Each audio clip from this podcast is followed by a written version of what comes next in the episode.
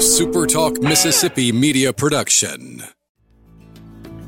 Come see the boutique on Central in downtown Laurel for the best deals in women's fine clothing. Let us complete your one of a kind look at the boutique on Central at 531 Central Avenue in downtown Laurel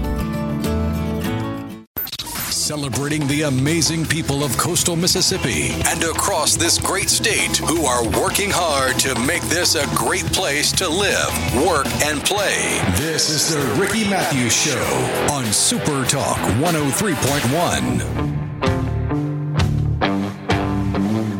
Welcome to the Ricky Mathews Show. Thank you for joining us here, and I hope you're having a great day. Um, hey, one quick uh, quote to uh, share, and then we're going to be visiting with Jeff Duncan for the entire show today. I'm looking forward to that. Um, I get uh, a bunch of newsletters, and I came across this quote from Nelson Mandela, and uh, I talk often about how we learn from our mistakes, and when we fall, we get back up. And especially when we talk about the entrepreneurial community, entrepreneurs know well that you know the way to get better is you got to fail. And uh, you know, a lot of a lot of the experts say you should fail fast, learn from your failure, and move move forward. But um, you know that comes in our personal lives. I mean, every single person in the world faces failure in their lives and when you think about someone like Nelson Mandela, you um, you you know where he's coming from, and you and you know anything he has to say about life and living and growing is something you got to pay attention to. But here's what he said: the greatest glory in living lies not in never failing, or excuse me, not in never falling, but in ra- rising every time we fall. The greatest glory in living lives, not in never falling, but in rising every time we fall. It's just a reminder. If you, if you fall or fail, just get back up and go at it again, man. That's that's what life is all about. Um, anyway, uh, we'll shift gears now. Move over to my friend Jeff Duncan from NOLA.com and the Times Picayune. And uh, first, just say good morning. How you doing? Or good, yeah, good morning. How you doing? Ricky, I'm doing great, man. Good to good to be on again as always. Well, listen. Uh, okay, so just uh, so that the uh, audience knows this, we're actually pre-recording today. This is when we can have access to Jeff. This is going to play on Friday, and he and I were chatting just before we started. By the time this thing airs, we will know what the Saints schedule is. So we're not going to be able to get into much detail about that today. Uh, sorry for that, but there's a lot of other things we're going to be talking about today that, that are incredibly relevant uh, to the news coming out of the Saints facility. But um, kind of frustrating not to have that in front of us, isn't it, buddy? Well, what you know, it's funny, Ricky. When I first started covering the NFL, uh, was back a long time ago now, 1998. I was covering the Tennessee Titans after they moved from Houston to Nashville, and I remember meeting with Jeff Fisher and Floyd Reese, the general manager, and they told me, you know, there's three things that really matter in the NFL from season to season. Injuries, of course, is number one. You know, some years you have a lot of injuries, some years you don't. Number two is just breaks. You know, the bounce of the ball. Does the fumble bounce to your guy or does it bounce to the opponent? The deflected pass, does it turn into an interception or a touchdown for you? You know, those breaks. And then the third thing that I never really thought of, they said, was the schedule. And they said the reason that schedule is so important is when you play a team is more important than who you're playing in some instances. And I'll give you a good example. The one game we know about on the Saints schedule right now, as we're recording this, is the Packers game that they play. Uh, they play them September 24th in Green Bay. Now, we knew they were going to play them in Green Bay. We didn't know when. And the reason this is important is it's the first home game for the Packers. They play two games on the road to start the season. Then they come home. Well, that's a tough game for the Saints. If you think about it, like if you played them later in the year and they were six and ten and they'd lost a little bit of hope, but this is going to be early. It's going to be their first home game with Jordan Love at quarterback. So it all of a sudden is a much tougher game than maybe later on in the year. So that's what they're getting at. And this is the one game we happen to know, and it, it looks like a tough one. Yeah, it will be interesting. And then, you know, they've got something to prove, as we both know. So, um, there's, there, man, there's going to be a lot of a lot of uh, drama in the NFL this year because of all the moving around and you know and placing bets. I guess that's true every year. Is it any more different than this year? This year than what you've seen in the past? No, I mean the one thing I would say for Saints fans to be encouraged about is according to all these you know metrics and things that um, that you see analyzing the schedule, the Saints have the easiest schedule in the entire NFL projected to be. Now things change obviously once they start playing, but the way they base that is on the projected win totals of the teams in Las Vegas. And if you look at the Saints schedule, their their projected win totals for their opponents is the lowest in the entire league. They just got lucky, and, and, and their same NFC South peers have the same similar type of schedule rotation. But because they're playing the AFC South this year in the rotation, I mean, those teams are all down, right? You get uh, basically Jacksonville's the best team in the division. Houston, Indianapolis, Tennessee, those opponents, they're all kind of down. The, S, the NFC South is down. And the Saints avoid, Ricky, really almost every elite quarterback in the league. Now that Aaron Rodgers has been traded to the Jets, they get Jordan Love instead of Aaron Rodgers. I mean, it's really a, a year built to win. If Dennis Allen and his staff can't win against this schedule, uh, you know, it could be trouble. Yeah, I read something the other day. Um, it'd be interesting. I'm, I'm uh, well, it'd be interesting to see what you think about it. But it was it was showing who the top quarterbacks are in in each division. And um, in our division, Carr got good rank, get, got a good ranking as the number one quarterback.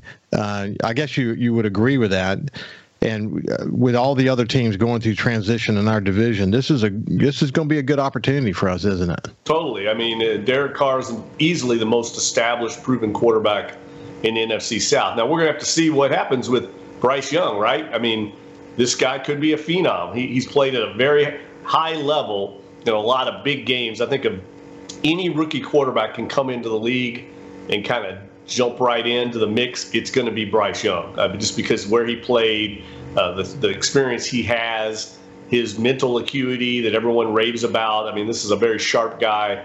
So, you know, he's the other wild card, I think, in the division at quarterback. Otherwise, you've got Tampa Bay with Baker Mayfield, who's kind of in a transition period down in Tampa, and Atlanta going with the young guy Desmond Ridder, who has a lot of potential, but he still hasn't even started half a season in the NFL. So yeah, definitely Derek Carr gives the Saints a leg up. You know, you think about Bryce Young for a second. Um, of course, the he he went number one. Dig on him as his size, and it will be interesting. You know, he's obviously at Alabama. We saw that not be much of an issue, but boy, in the NFL, they're bigger, taller, faster. If if there's going to be a, a characteristic that we all want to pay close attention to, it's going to be how how does he navigate in the NFL given his size. Do you think that's as big an issue as I say it is? Well, normally it would be. I mean, you know, I talked to Jeff Ireland last week a little bit about the Saints draft, and we talked about prototypes and the Saints physical prototype, the average starting quarterback in the league, six three. So he's definitely below that, but so is Drew Brees. You know, Drew Brees almost the exact same height as as Bryce Young, and he was he was able to navigate it just fine. I think Bryce Young, I'm not saying he's going to be another Drew Brees, but he has the same traits, gets rid of the ball quickly, very smart, kind of a step ahead of the defense, uh, knows the, how to find windows in the passing lanes. Uh, so I don't think it will be a big issue. I think the biggest issue for him is his size. Is he's not very big either. He's he, what I mean by that. He's slight. He's not very built very big. He's not like Kyler Murray, who's kind of thick framed, or Russell Wilson, who's pretty thick. Uh, so you worry that if he gets hit and, and these 300 pound linemen land on him, just the physics of it might not work for him. But he's so smart and so quick minded, he gets the ball out before he gets hit most of the time. Very similar to, to Drew Brees. You know, it's interesting. You're you're saying all those things just now about Bryce Young, but the quarterback that we drafted, you could say all those same things about, couldn't you? Yeah, Jake Haener. I mean, Jeff Ireland made I thought a very astute point about him. He said you know, everything that they that they were able to um, you know evaluate about him was positive, except for his height. You know, it's the one thing he said. But if you took Jake Haener and stuck him in the Alabama offense, how do you think he would fare? He goes, I think he would have fared really well. Sometimes you have to do that in evaluation. You know, take a player. He's at Fresno State. He started out his career at Washington, so he was at a high level there, uh, but, but had just incredible numbers. And I'm really eager to see him this weekend at the Saints rookie minicamp, see him operate, see him throw the ball, talk to him. and kind of pick his brain about uh, making this transition to the NFL. I mean, they're excited about him. Uh, obviously, he's going to you know, sit and learn for a couple of years behind Carr and Jameis Winston, but exciting developmental prospect for the team. Well, it's interesting because you guys have done a great job of covering why he could be a real unique player for the Saints and more than just a project, just really a, a bright young talent coming in. Is uh, it was interesting that when when uh, in the interview with Ireland, he talked about they had to get over the color of the card, and I thought that was interesting that the that the height thing made the card in their evaluation a certain color, and that that that is something that's driving the point home hard that they're looking for certain characteristics, isn't it? Hey, by the way, listen, I tell you what, that's so important, and I want to, I want to, I want to add to that his Senior Bowl performance and the opportunity the Saints had to really zero in on that Senior Bowl performance. When we come back with uh, Jeff Duncan on the other side, we'll continue our conversation about all these cool things happening with the Saints. It's been a great offseason.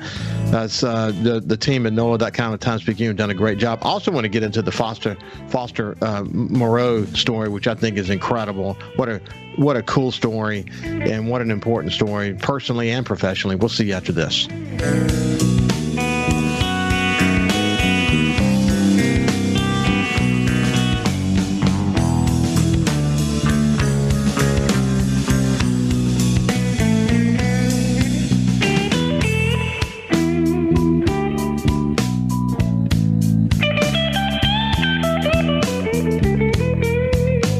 Listen live or on demand and watch episodes of The Ricky Mathews Show on your laptop, desktop, or your phone or tablet by going to supertalkmsgulfcoast.com. His passion and love for coastal Mississippi is why he's here. This is The Ricky Mathews Show on Super Talk 103.1.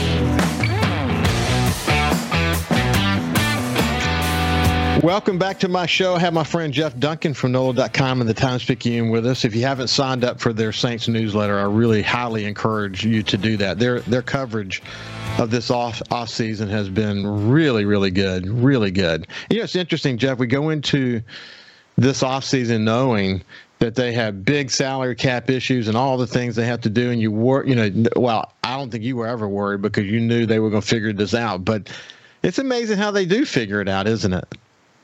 Yeah, well, I mean, they got the best in the business in Mickey Loomis and Khai Harley. Those guys are outstanding at negotiating the salary cap. Um, the Saints have a unique uh, kind of methodology there. They kind of push everything into the future. They kind of kick the can down the road, and uh, you know, with a plan there. It's not haphazard, but the plan, of course, always the salary cap keeps uh, keeps rising because the league revenues, the, the salary cap's based on the league revenue totals and and they understand that the league revenue is going to continue to grow every year, so so will the salary cap. So it's a lot like having a credit card where the limit keeps uh, going up every year. You continue to add. Now, at some point, you know, you, it all comes back to the team, but the fact is, uh, because that salary cap keeps growing, doesn't have that much of an impact on their roster. Hey Jeff, uh, wh- where we were when we went to break, we were talking about. It was interesting in the story that you guys wrote about how they evaluate players, you know, having to overcome the color of the card because of the height issue. Talk about that a little bit and also about the senior bowl and the observations they made at the senior bowl. Yeah, well, they're, they're very, very um, reliant on the senior bowl. Of course, it's, you know, right in Mobile, not far away. Saints take advantage of that. I know Jeff Ireland and his staff feel like it's, you know, it's all the best players in the country, all the best players in the draft there for that week and it's a real opportunity for them to dig in, get to know the players for the first time. You know, I don't think people understand how the draft process works a lot of times, but you know, the the, the scouts are out evaluating during the college season. They're going to games, watching film, basically getting a, an early read on the prospects. The Saints coaches, you know, Dennis Allen, his staff, they're involved in their season. They, they don't know anybody in the draft. Sure, they've heard of the top prospect here or there, but they're so uh, you know narrow focused on the task at hand that by the time the season's over, this it's really their first chance to even hear some of the names or see these players is at the Senior Bowl. So it always cracks me up after the season, Ricky, when fans are like, "Well, who are we going to draft?" And I'm like, "Well, the Saints are just now." figuring out who's in the draft. Much less, I mean, not the scouts, but the coaches. So you know, it's a three month process of evaluation getting up to the draft, and it really starts at the Senior Bowl for most of the staff, other than Jeff Ireland and his scouts. So, uh, so on, on, the quarterback that we took, he had a really good Senior Bowl.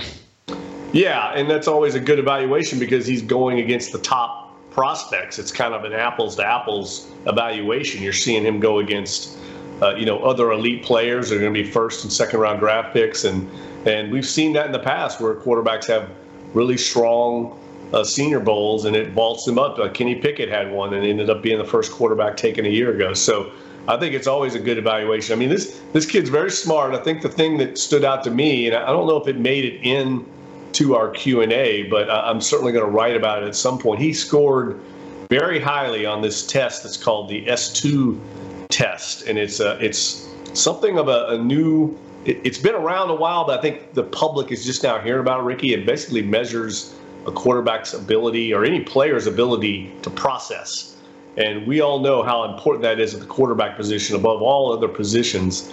And he's able to think very quickly and make quick decisions, much like Drew Brees did. That's why I think Jeff Ireland has compared him to Drew Brees in that regard. It's not saying he's going to be the next Drew Brees, but the fact that he can make quick decisions in the pocket uh, really, I think, helps him compensate for his lack of size. Well, I also mentioned going into the uh, break this Foster Moreau story. It's a good story, isn't it? Yeah, I mean, look, who, who would have thought that he'd be back this quickly? But you know, if you catch, uh, you know, this disease early, you know, it's very treatable, and I think that's exactly what happened. I mean, kudos to John Amoss, the Saints doctor, who who was able to, uh, you know, diagnose that so quickly. And uh, yeah, it's a great story. He's a hometown kid, went to Jesuit, played at LSU on the national title team. Uh, I think he fits perfectly into their tight end position Foster Moreau is a, a very underrated player. Uh, he's a very good blocker. Uh, you know, he'll he'll complement Juwan Johnson at that position. It gives the Saints a couple of young, really talented tight end prospects to go with Taysom Hill, who's also kind of the jack of all trades there. Uh, you got to feel pretty good about the tight end spot. And he has chemistry with Carr already.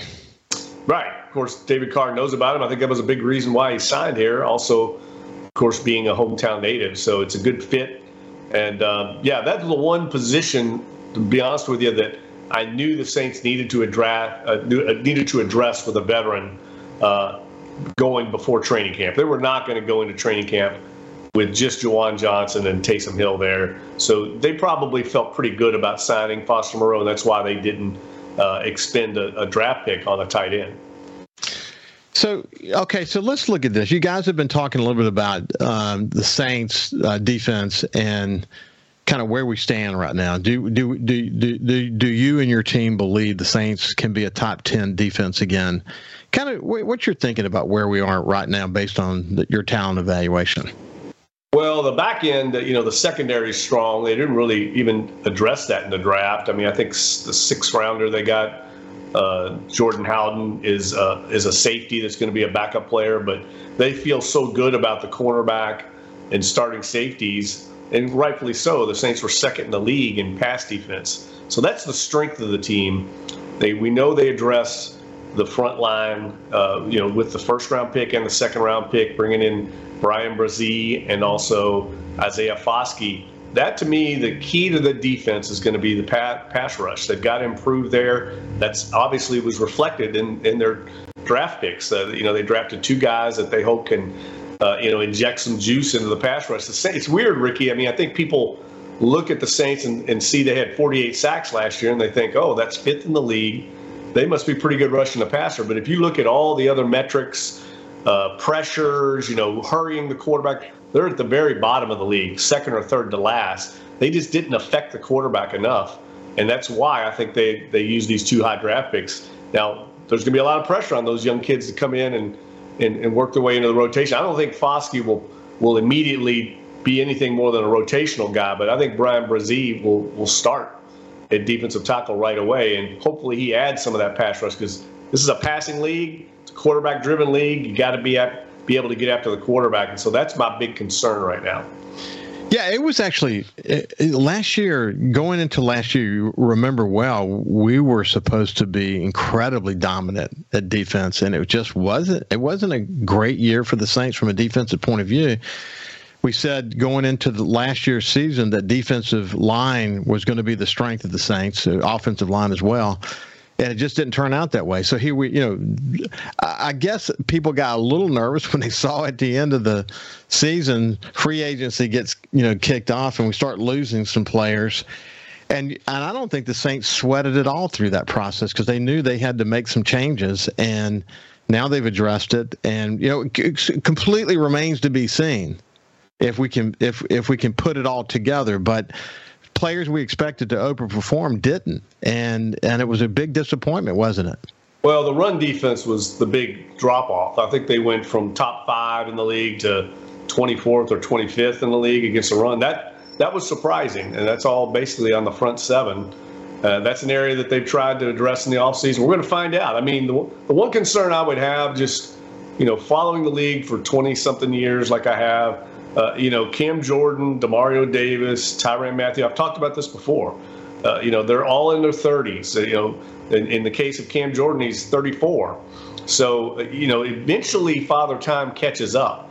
And we haven't seen that yet with any of those three. They played they were arguably the three best defensive players on the team last year. But at some point, we will probably see a decline in their performance just because of age. Could they start having injuries? That could happen as well is your body, you know, the wear and tear of years of playing. That's my concern. Is three of your best players are in their 30s. Hey, you know what's interesting? Looking back at Tyrann Mathieu's season, from the way I observed him when he played at other teams, was that I, for some reason, I just thought he was more of an outspoken leader, and he was just you know charismatic personality and whatever. That's actually not the way it played out at all. That he was he just sort of quietly did his deal and didn't really try to bring a lot of attention on himself. He's really a good team player, isn't he? Yeah, he's even said that. He said, like, hey, look, I'm coming in here. We already have established leaders in Cam Jordan and Demario Davis. I'm just trying to fit in. And I think he did a great job of that. I think he got a little more comfortable speaking out, and I think he'll be more comfortable this year speaking out because of that. But certainly, uh, he's more of a quiet, cerebral guy than a uh, you know rah rah leader. There's no doubt. It was it was really good to see that. Um, often say, you know, a great leader truly appreciates what it means to lead by example, and he just did it by his play, and uh, that was really that was really cool to see. Hey, when we come back, we'll continue our conversation with Jeff Duncan from NOLA.com and the Times Picayune. We'll see you after this.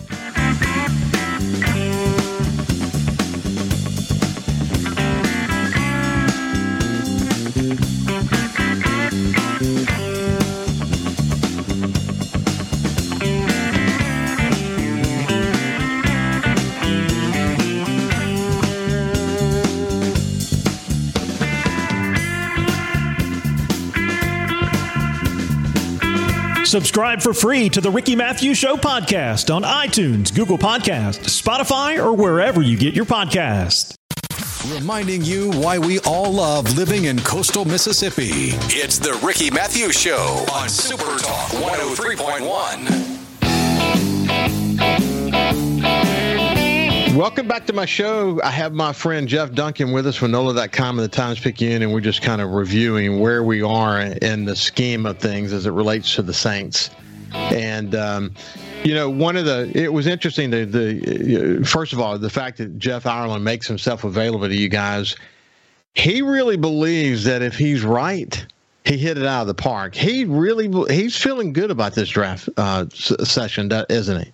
Yeah, well, what he means by that, Ricky, is um, and he told told me this off the off the air. You know, when I off when I was talking to him before we started the interview, they've got uh, on their board, and I think I've mentioned this to you in the past. Like the Saints board of draft picks is different than the rest of the league's boards. In in and according to Jeff Ireland, they got seven of the top seventy five players on their board in their draft.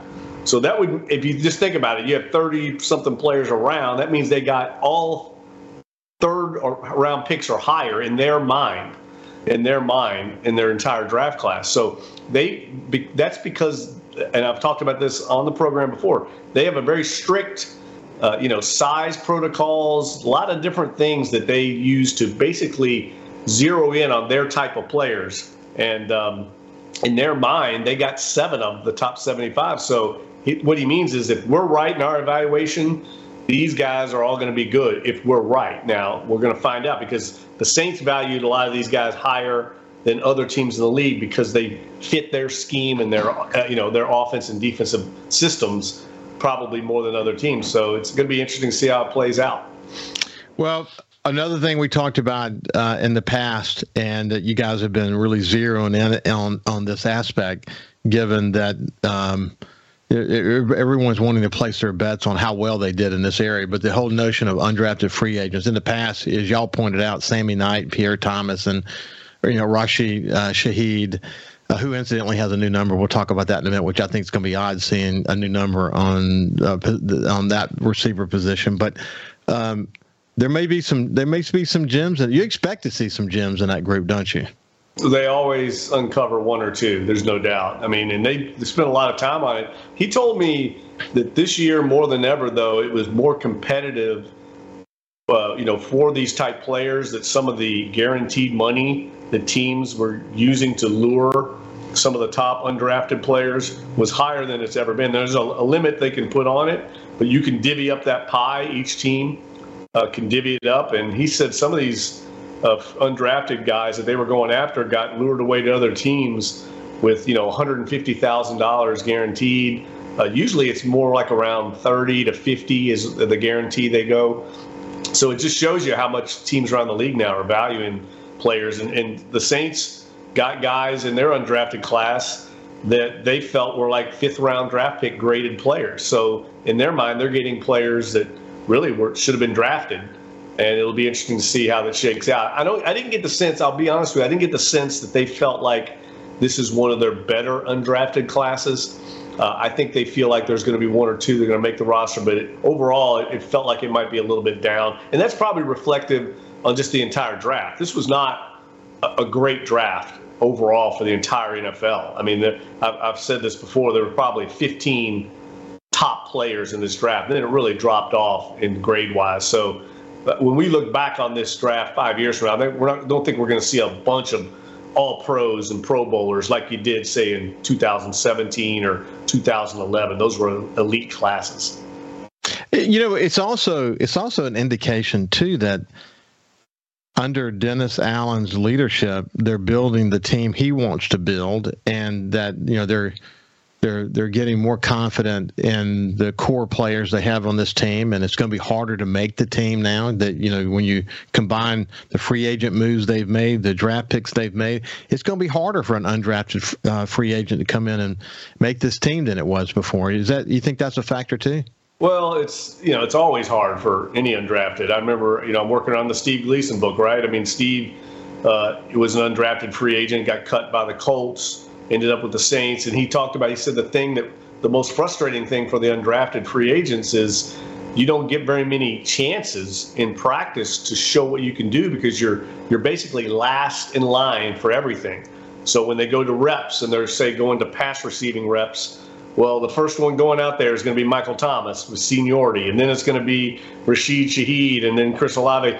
By the time you get to the undrafted free agent receiver, that he might get one ball, you know, and so you got to really have you have you don't have much opportunity to prove yourself, and that's why those preseason games are important because it at least gives you a little more time because you're playing more than you even are in practice. So things are kind of stacked against you, and you really have to kind of uh, things have to fall your way. Some injuries, maybe ahead of you on the depth chart, gives you an opportunity to kind of uh, open some eyes.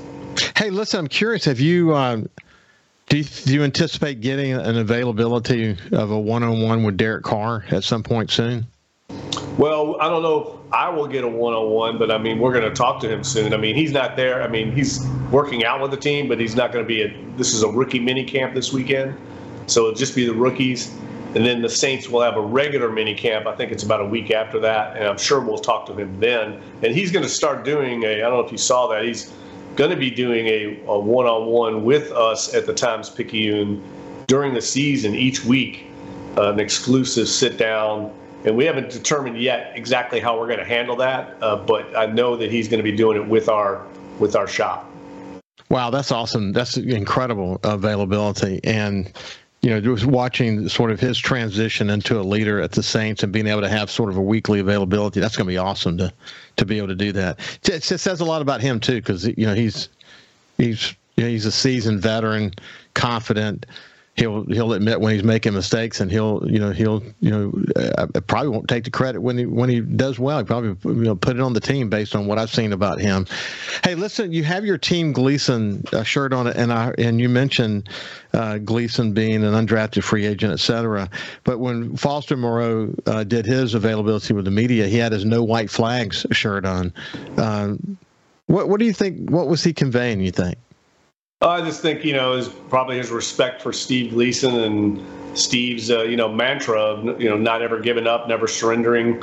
Um, certainly, we, I don't know if you saw during the NFL draft. I thought it was a great gesture uh, in the third round when Terron Armstead introduced the Dolphins pick, and right before he did, he gave a shout out to Steve because he said 10 years ago, Steve Gleason introduced the Saints' third round pick at the 2013 NFL draft, and it ended up being Terron. And uh, he said he's never forgotten that his family, and, and, and, and so he wanted to give a shout out to Steve. So Steve's impact, obviously, and uh, influence and inspiration, I think, uh, you know, continues on even for the younger generation, like Foster Moreau. Probably was a young type when Steve was playing here. Yeah, so so cool. Well, I can't, you know, while we're on Steve, I can't help but ask How's it going with the book writing process? well, we're, we're deep in the throes. I mean, we're six weeks away from our deadline, so we've got to uh, finish strong. I told him the other day. I said we're entering the fourth quarter, man. We got to like, we can't make mistakes. We've got to, we got to be very efficient here because we've got about four or five chapters left to write. So we're kind of under the gun, but it's exciting. You know, our editors are excited about it up in New York, and um, we're excited about it. Uh, and I think it's going to be an extraordinary book. I have no doubt that it's going to going to be a, a great read for people. It's so inspiring working with Steve every day, and just uh, you know tapping into that mindset. Uh, it's it's a pretty remarkable experience, and I'm really grateful to have this opportunity. And, and, of course, regular regular listeners have heard you and me talk about this, but for people who have not, when I was president of NOLA Media Group uh, and publisher of the Times Picayune, uh, I mean, I retired in 2016, but you go back two or three, four years even before then, you and I were talking about we need to do a book about about Steve Gleason. You always wanted to write the book about Steve Gleason, and took time, and eventually here you are working with Steve. But this is not something that just happened overnight. Your relationship with Steve goes back a long, long way. But and, and and you and Michelle, y'all stayed very much in touch with each other every step of the way, and you've watched this this incredible journey that Steve has been on. But but going through the book writing process now, do you find yourself thinking that, gosh, man, I never thought I could know him in, any deeper, but now I'm I'm I'm I'm I'm even deep more deeply engaged with him and, and, and more close than I ever expected I would be. How did how did how do you look at it? Well, I think more than anything else, it's seeing the evolution of Steve on this journey, right? I mean, we're coming up on 13 years since his diagnosis. I mean, there's, uh, I don't know the exact number, Ricky. I'm trying to find out, but uh, I don't think there are very many people in this country or even in the world that have lived with ALS as long as Steve has. Now, Stephen Hawking's one that comes to mind, lived you know, four decades, but what Steve is doing is rare and it's extraordinary and and you know the disease we know i think a lot of people are familiar with it because of steve but you know it's a tough tough disease. It's it really robs you of all your physical abilities. You can still think clearly and and everything but it, it's tough. And so seeing him evolve along the way and his mindset change and adapt has been remarkable. It's incredible. My friend Alberto Ibargüen, the CEO from the Knight Foundation, his wife recently passed away with ALS, and then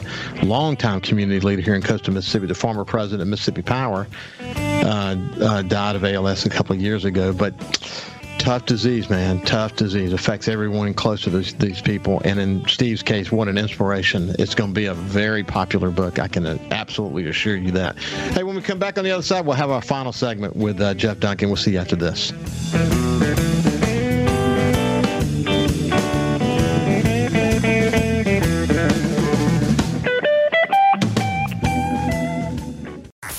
This is the Ricky Mathews Show on Super Talk Gulf Coast 103.1. Welcome back to my show with my friend, because it's Friday, uh, Jeff Duncan from NOLA.com and the Times Picayune. Again, if you haven't signed up for their Saints newsletter, I really strongly encourage you to do that. It comes into your mailbox every single morning and is, I mean, listen, I say this a lot. There's no rest for the weary, but that team is staying focused. It's been a really busy offseason, and the Saints are real, and they want to win. And when you've got access to people like Jeff Duncan, you can kind of keep up with it. And when you're keeping up with it during the offseason, it makes it so that when you get to the season – uh, when the season starts, or at least when training camp starts, you you you've learned a lot, and you, you, it makes it more interesting. You can watch certain players and see if they emerge in the way that you're sort of thinking they might. It's just fun, and uh, so I really encourage you to follow Jeff and pay close attention to what's happening with the Saints. Okay, we've pretty much covered the, the, the waterfront on the Saints. I, am just curious, what are you hearing about the Pelicans in, in light of their disappointing season?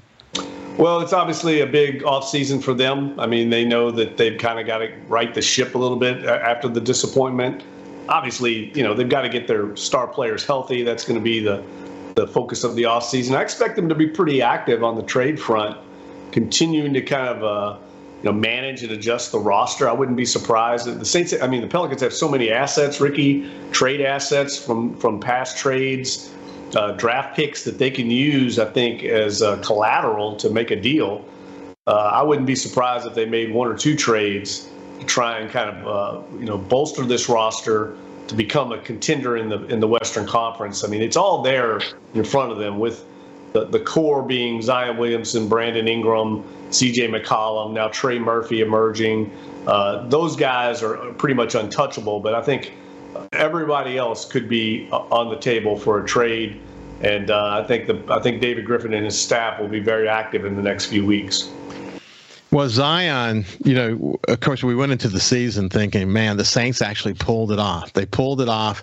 Here's a small market team we worried that we, you know, that Zion would be would be leaving us. We actually, you know, were able to lock him down in a contract, which was a tremendous accomplishment. And then, and he shows like real flashes of brilliance, and then gets hurt. uh, yeah. Your concern all along has been that he's a big guy. Can he stay healthy? And boy, those concerns are as real today as they've always been, aren't they? Yeah, look, I mean, he's had just a, a, lot, a lot of unfortunate injuries. I think the biggest issue has been injuries are going to happen. How do you deal with it? How do you rehab that injury? What's your dedication like to the recovery and the rehab? And I think that's been the issue with Zion Williamson. Uh, because he's a big guy, you know, his father, biological father, was a defensive tackle in college. So he's built more like a, a defensive tackle than he is a basketball player. So he's always going to have to uh, you know, work on his weight. That's an issue. So when he has these lower leg injuries, which is what he's been riddled with, you know, foot injuries, he had a hamstring injury, it's difficult for him to do a lot of cardio to keep the weight off. So he has to be really disciplined when he's rehabbing these lower leg injuries, and we haven't seen that from him so far. That's been the issue. He continues to have setbacks. And when he has these setbacks, it just the injury drags on. And I think you read between the lines when you heard some of the veterans after the season basically saying, hey, you know, it's time to grow up. It's time to become a professional. And uh, there's no doubt Zion Williamson wants to be great. He, he loves basketball, but I think the idle time when you're down with an injury, uh, you know, what's the what's the phrase? You know, the devil's work in the idle time. I mean, that's that's what happens. You you got to figure out how to be more focused uh, so you can come back from these injuries quicker because that's been the issue. Yeah, I remember a year or so ago, maybe it's actually it's longer ago than that, that you said of him that he's a first he's a kid. He's just he's a kid. Then the fact that he's not a real social kid. He's not one that goes out there and just you know runs around and enjoys his fame. He likes like like video games, you know, because I I can actually see him in his digs, not feeling you know his feet hurting or whatever the injuries are, and just just kind of vegging out, enjoying video games, and just getting caught up in that swirl. Uh, but that's pretty accurate, isn't it? Yeah, look, I mean, he's got a, you know, it's it's like anything else, a basketball team, a football team, really just a cross section of society, right? You end up with all people from different walks of life, different backgrounds, different ages, different demographics. And so, you know, some players are more mature than others, some players uh, are wired differently than others. And I think Zion came into this league with so many great expectations. I mean, he was arguably, uh, you know, the most exciting prospect to come in the league since LeBron James. So there's been such great hype around his arrival. And that's what I think has exacerbated some of the disappointment with all these injuries. But there's make no mistake though, he's a difference maker. When he's healthy, uh, he's a unique human being. There's not very many guys like him that big, that athletic, and that explosive. So the Pelicans are going to build around him, but they're going to have to do it with him buying in. I think we heard David Griffin say that. It's, it's kind of time for Zion to buy in and become more professional. And I think this offseason is going to be a big step in that direction. Yeah, you know, people can say all they want to say about Michael Thomas, for example, but boy, he's got a work ethic, and he's someone who works really hard to take care of his body, and hopefully he he will come back and make a huge impact for the entire season this year. If we could see Zion have that same kind of commitment, man, and that's what happens when you grow up. Maybe he'll he'll be able to do that. But anyway, Jeff, it's been a pleasure to catch up with you, my friend. Thanks for joining us for the whole show today. Yeah, thanks, Ricky. Everybody have a great weekend. We'll talk again next week, buddy. You bet. Have a great uh, weekend, and uh, we'll see you on Monday morning. Take care.